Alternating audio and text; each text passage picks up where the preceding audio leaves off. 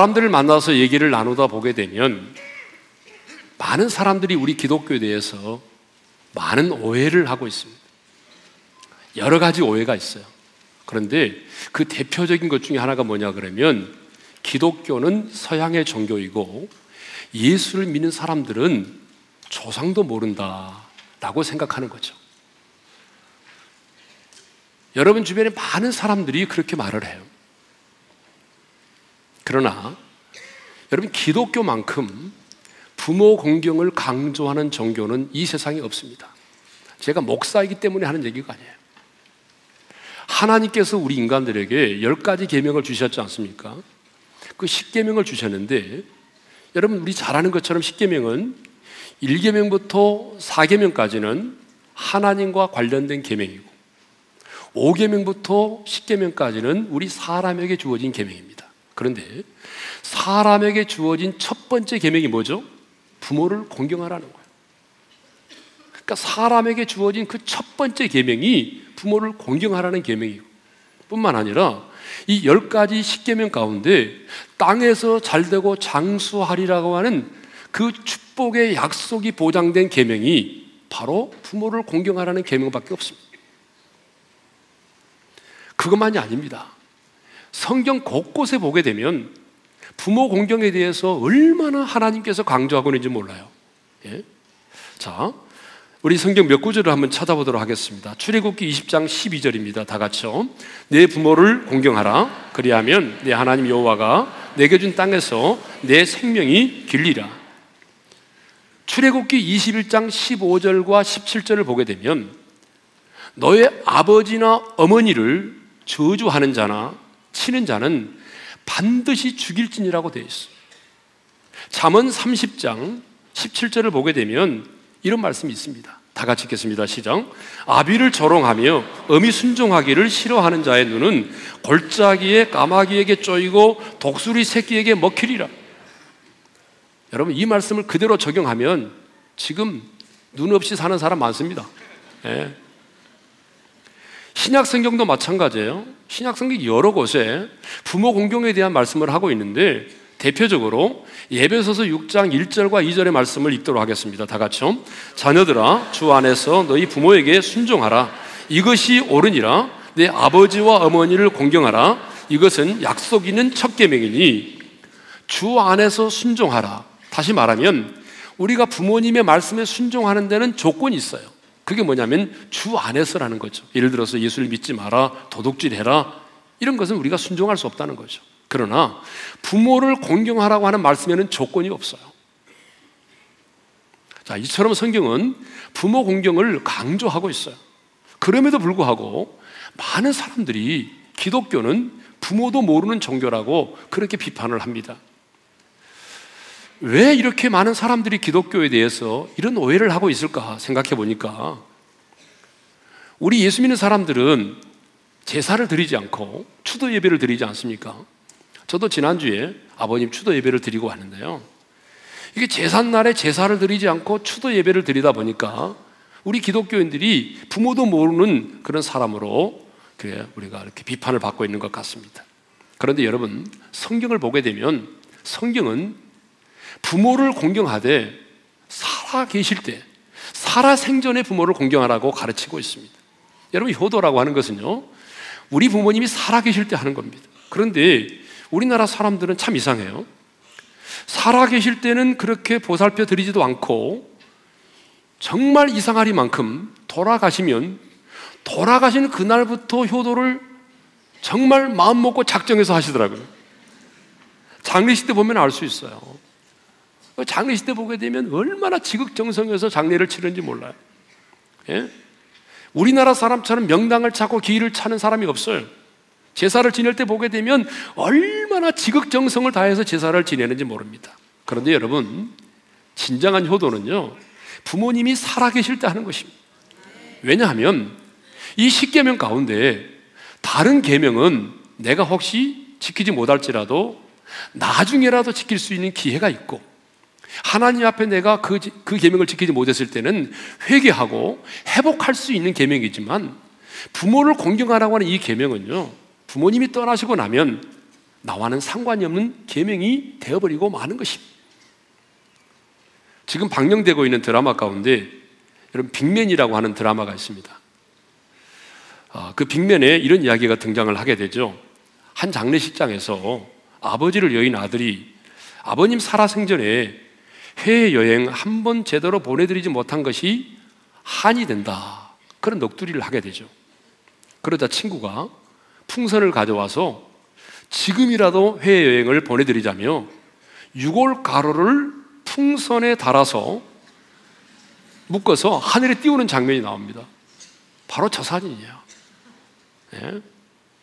여러분, 이미 아버지는 돌아가셨지만 그렇게라도 해서 마음의 짐을 내려놓고자 하는 아들의 마음을 풍선으로 표현한 것입니다. 인간적으로 보게 되면 참 공감이 되기도 하고 기특한 생각이 들지만 부모님이 이미 돌아가셨는데 여러분 유고를 달아가지고 풍선에 띄운 들 무슨 의미가 있겠습니까? 효도는 지금 하는 것입니다. 돌아가시고 난 다음에 하는 것이 아니에요. 그러므로 여러분 부모님이 살아 계실 때 살아 계실 때 한 번 더 찾아뵙고 살아 생전에 한 번 더 전화드리고 여러분 입맛이 있고 소화를 잘 하실 수 있을 때 더 맛있는 거 사드리고 거동하실 수 있을 때 용돈 한 번 더 드리십시오. 교도는 살아계실 때 하는 것입니다. 오늘 본문은 부모를 공경한다고 하는 것이 어떤 것인지를 우리에게 구체적으로 가르쳐 주고 있습니다. 어떤 분이 석사 논문을 쓰기 위해서요. 서울에 있는 고등학생들을 대상으로 자, 효도란 어떤 것이냐 하는 설문을 했다고 합니다. 그런데 그 중에 절반이 서울에 있는 고등학생들의 절반이 효도는 어떤 것이냐고 묻는 이 설문에 이렇게 대답을 했다고 합니다. 효도는 내가 잘 되는 것이다. 여러분, 부모님의 입장에서 보게 되면 참 자식이 잘 되면 얼마나 좋겠어요. 그러나 내가 잘 되는 것이 효도다라고 하는 생각은 부모가 먼저가 아니고 내가 먼저라는 이기적인 생각이 듬뿍 들어있는 거죠. 여러분, 효도가 무엇입니까? 여러분, 오늘 본문은요, 효도란 무엇인가? 부모를 공경한다는 게 하나님의 사람에게 있어서는 무엇인가? 하는 것들을 구체적으로 가르쳐 주고 있습니다. 자, 부모를 공경하는 것은 첫째로 부모를 경히 여기지 않는 것입니다. 22절을 읽겠습니다. 다 같이 시작. 너를 낳은 아비에게 청종하고 내 늙은 어미를 경히 여기지 말지니라. 우리 한번 따라서 합시다. 경히 여기지 말지니라. 여러분 경히 여긴다는 말은 무슨 말이죠? 가볍게 여긴다는 말이죠. 가볍게 여긴다는 말은 무슨 말이겠어요? 무시한다는 거죠. 그러니까 부모를 무시하지 말라는 거예요. 부모가 배우지 못했다고 해서 가난하다고 해서 예? 부모님이 나에게 많은 유산을 물려주지 않았다고 해서 나를 낳은 부모를 무시하지 말라는 거예요. 예? 사실 주변을 보게 되면 노후 대책도 잘 준비해 놓으시고 손주 녀석들한테 비싼 사립 유치원에 보낼 정도로 그렇게 재정적인 여유를 가지고 계신 부모님들은 존경을 받는 것 같아요. 여러분 요즘에 유치원에 가게 되면 선생님이 너희 아빠는 뭐 하는 사람이냐 이렇게 묻지 않고 할아버지는 뭐 하는 사람이냐 이렇게 물은다고 그러잖아요. 예?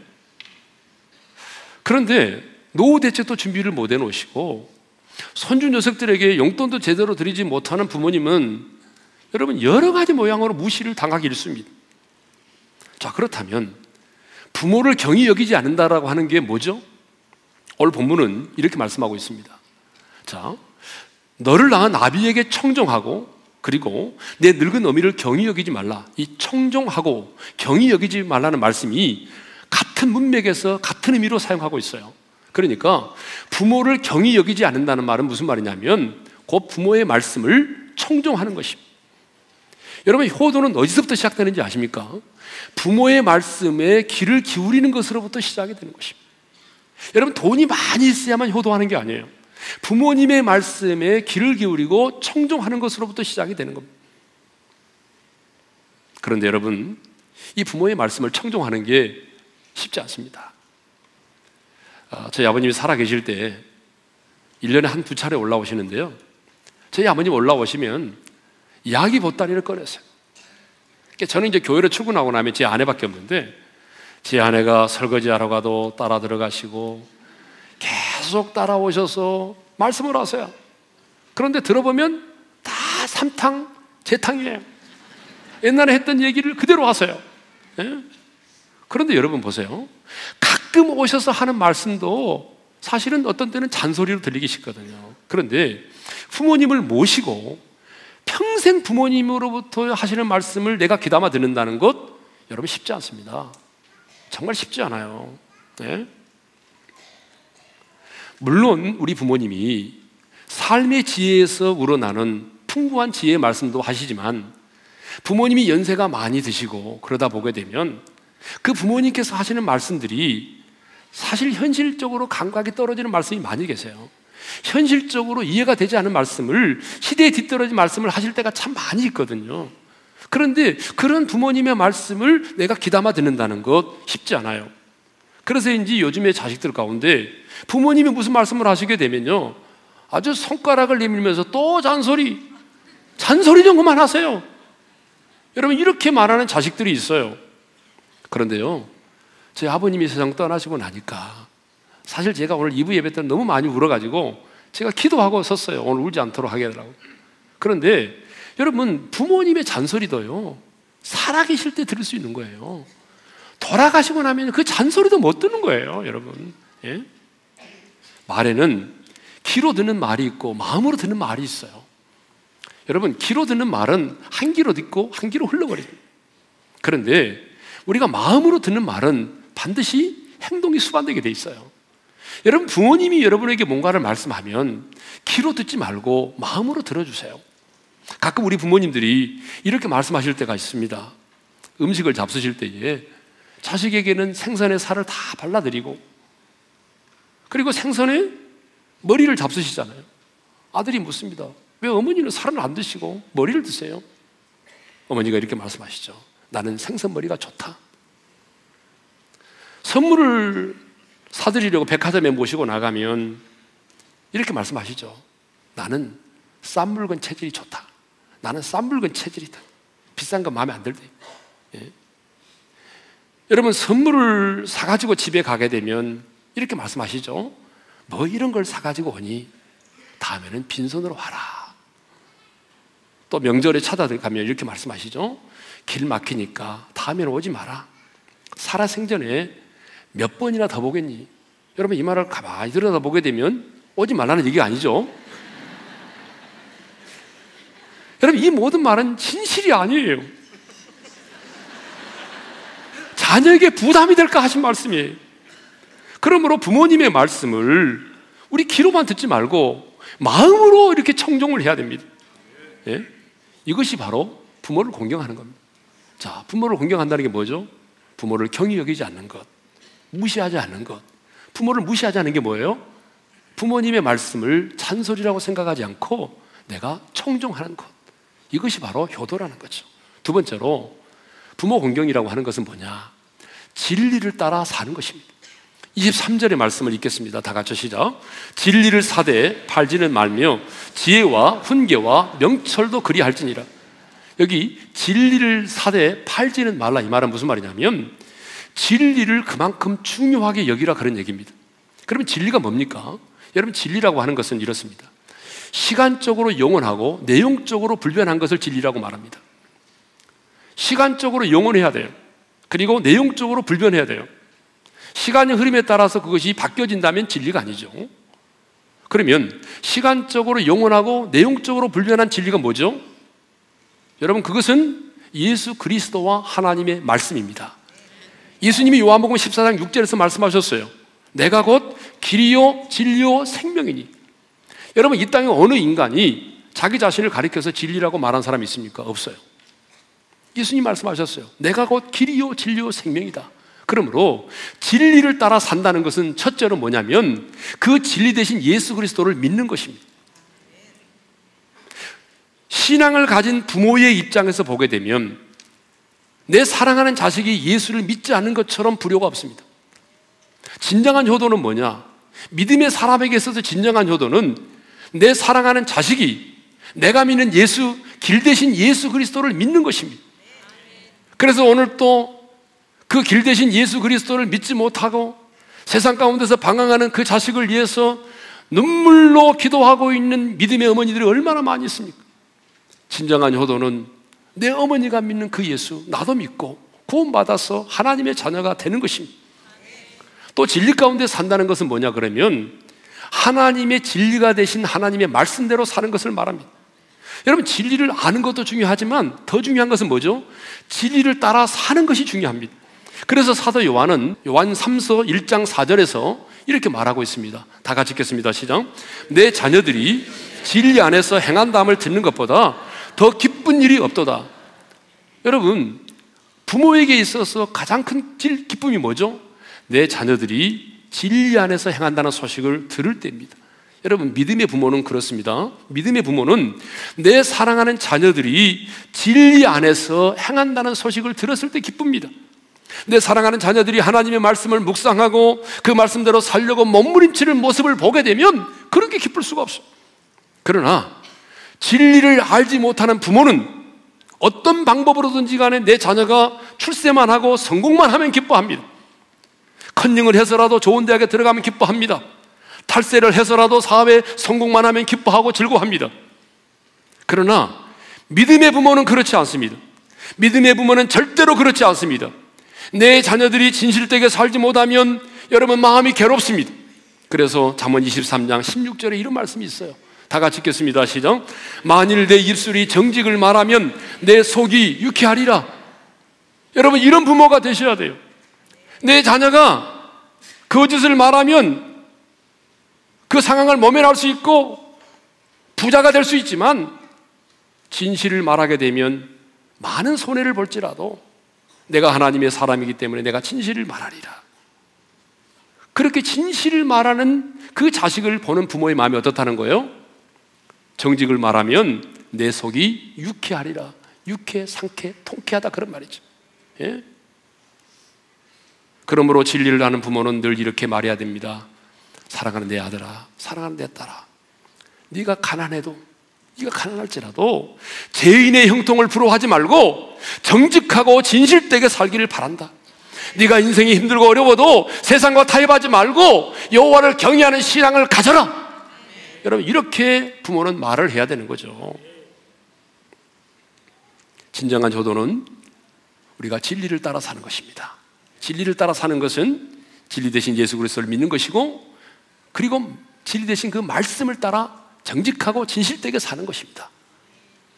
마지막 세 번째로 부모를 공경하는 게 뭐냐? 그것은 부모를 즐겁게 해드리는 것입니다. 부모를 즐겁게 해드리는 거. 24절을 읽겠습니다. 시작. 의인의 아비는 크게 즐거울 것이요.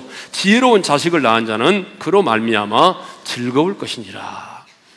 25절도 읽겠습니다. 다 같이 시작. 내 부모를 즐겁게 하며 너를 낳은 어미를 기쁘게 하라. 여러분, 부모를 공경하는 것은요, 부모를 즐겁게 해드리는 거예요. 효도가 다른 게 아닙니다. 부모의 마음에 기쁨을 주는 거예요. 여러분, 아무리 좋은 집에 부모를 모시고 살아도 아무리 많은 용돈을 드리고 분기별로 한 번씩 해외 여행을 시켜드려도 부모님의 마음에 근심과 염려를 심어주는 것은 효도가 아닙니다. 여러분, 부모의 마음을 즐겁게 하며 기쁘게 해드리는 것이 바로 부모를 공경하는 거예요. 그래서 자문 기자는 이렇게 말하고 있습니다. 잠언 17장 25절을 읽겠습니다. 시작. 미련한 아들은 그 아비의 근심이 되고 그 어미의 고통이 되느니라. 누가 미련한 아들이라고 말하고 있습니까? 아무리 명문대학을 나오고 여러분 정말 어, 유명한 CEO가 돼서 수십억대 연봉을 받아도 부모의 마음에 근심과 고통을 안겨주는 자식은 성경은 말합니다. 미련한 자식이라고. 여러분 옆 사람과 인사합시다. 미련한 자식이 되지 맙시다. 여러분 누가 미련한 자식입니까? 부모의 마음에 근심과 염려와 고통을 주는 자가 미련한 자식이에요. 예? 그러면 부모의 마음을 즐겁게 해드리는 게 뭐예요? 부모의 마음을 즐겁게 해드리는 것은 오늘 본문 26절이 아주 잘 가르쳐 주고 있습니다. 26절의 말씀을 읽겠습니다. 시작. 내 아들아, 내 마음을 내게 주며 내 눈으로 내 길을 즐거워할지어다. 부모의 마음을 즐겁게 하는 것은 첫째로 마음을 주는 것입니다. 이렇게 말하죠. 내 아들아, 네 마음을 내게 다워. 부모를 즐겁게 해드리는 것은 돈이 아니라 마음이 우선입니다. 마음을 주는 거예요.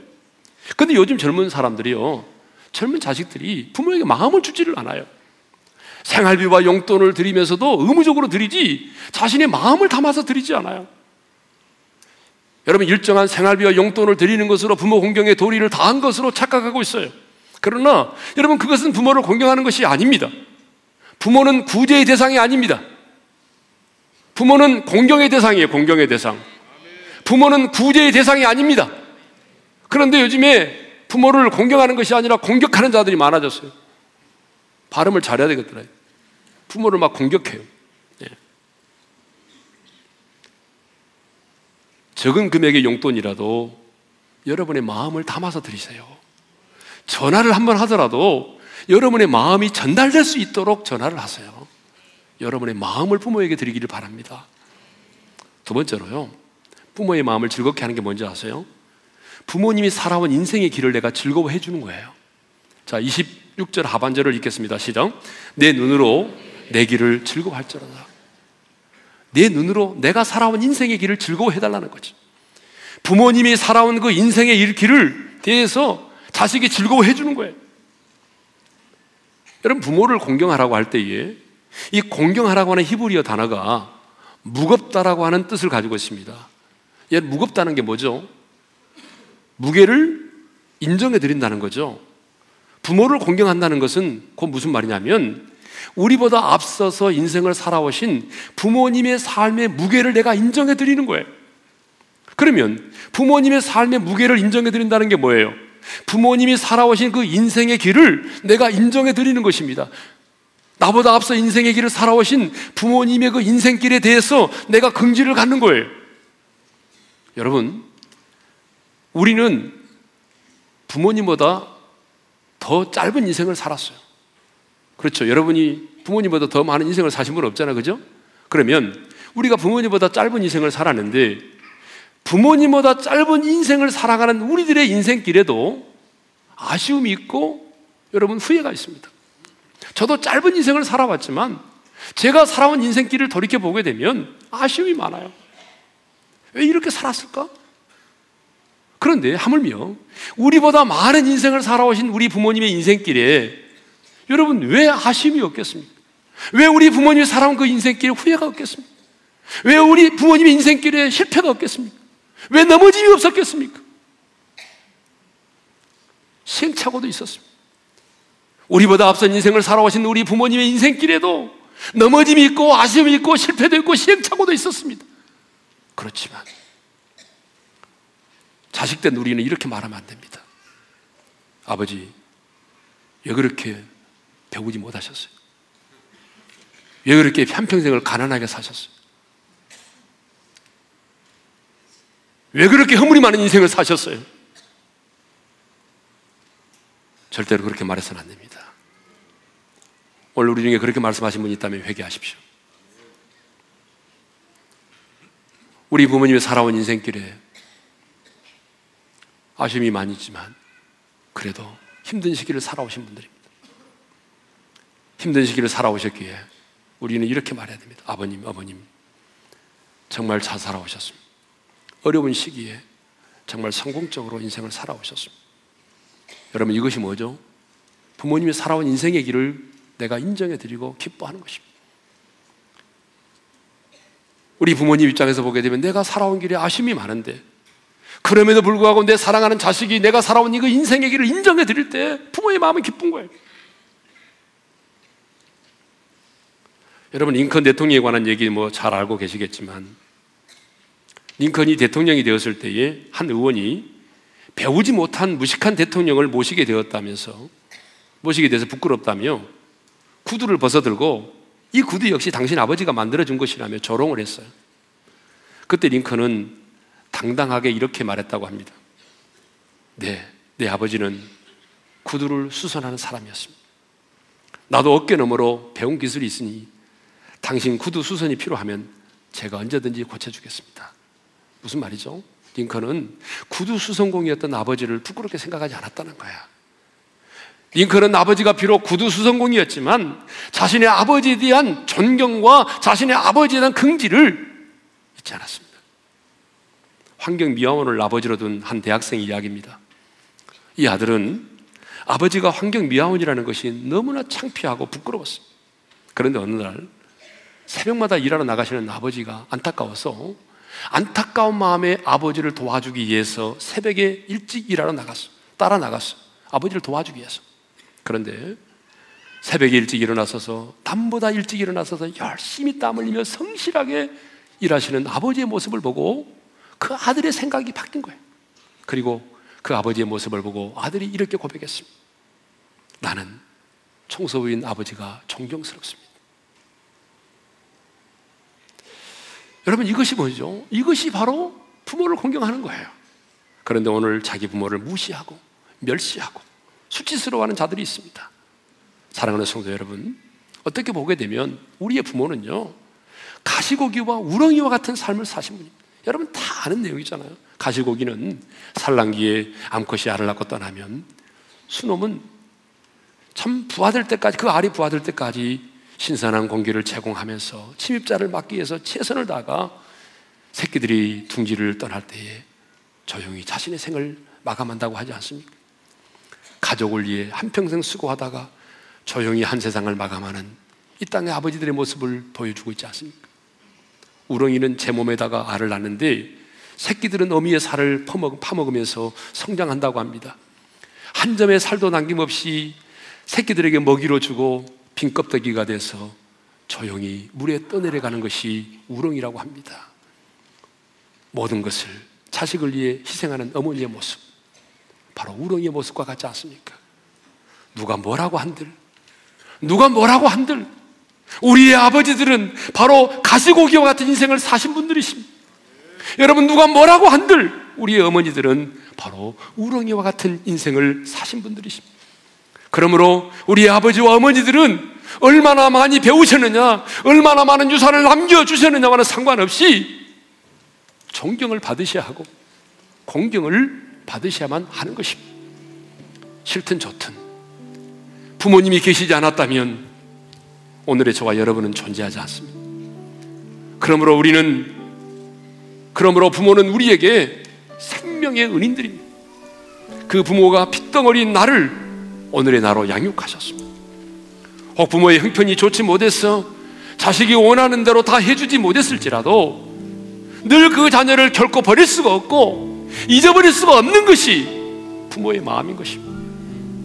평생 갚아도 갚을 수 없는 것이 나를 낳아주시고 길러주신 부모님의 은혜입니다. 오늘 어버이 주일을 맞이해서 다시 한번 부모님의 은혜를 마음에 되새기면서 살아계실 때 우리의 부모님을 공경하는 저와 여러분이 될 수 있기를 바랍니다. 우리가 어버이 주일마다 부르는 노래가 있습니다. 우리가 어버이 주일에는 찬송을 부르지 않고 이 노래를 항상 부르는데요. 어머님의 마음, 나실 때 괴로움 다 잊으시고 기를 때 밤낮으로 애쓰는 마음. 여러분 이 노래를 다시 한번 부르면서 부모님의 은혜를 마음에 되새기는 시간을 갖도록 하겠습니다.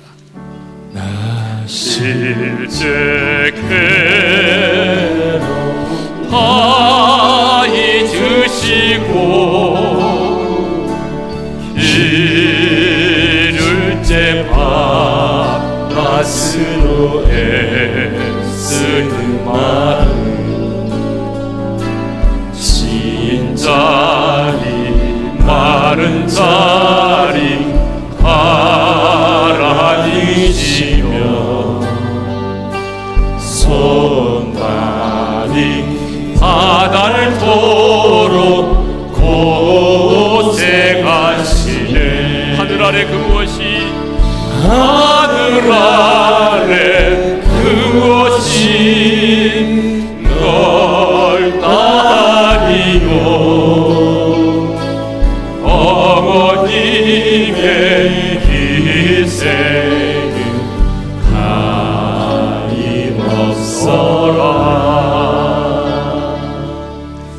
한번 눈을 감고 주신 말씀 마음에 새기며 기도합시다.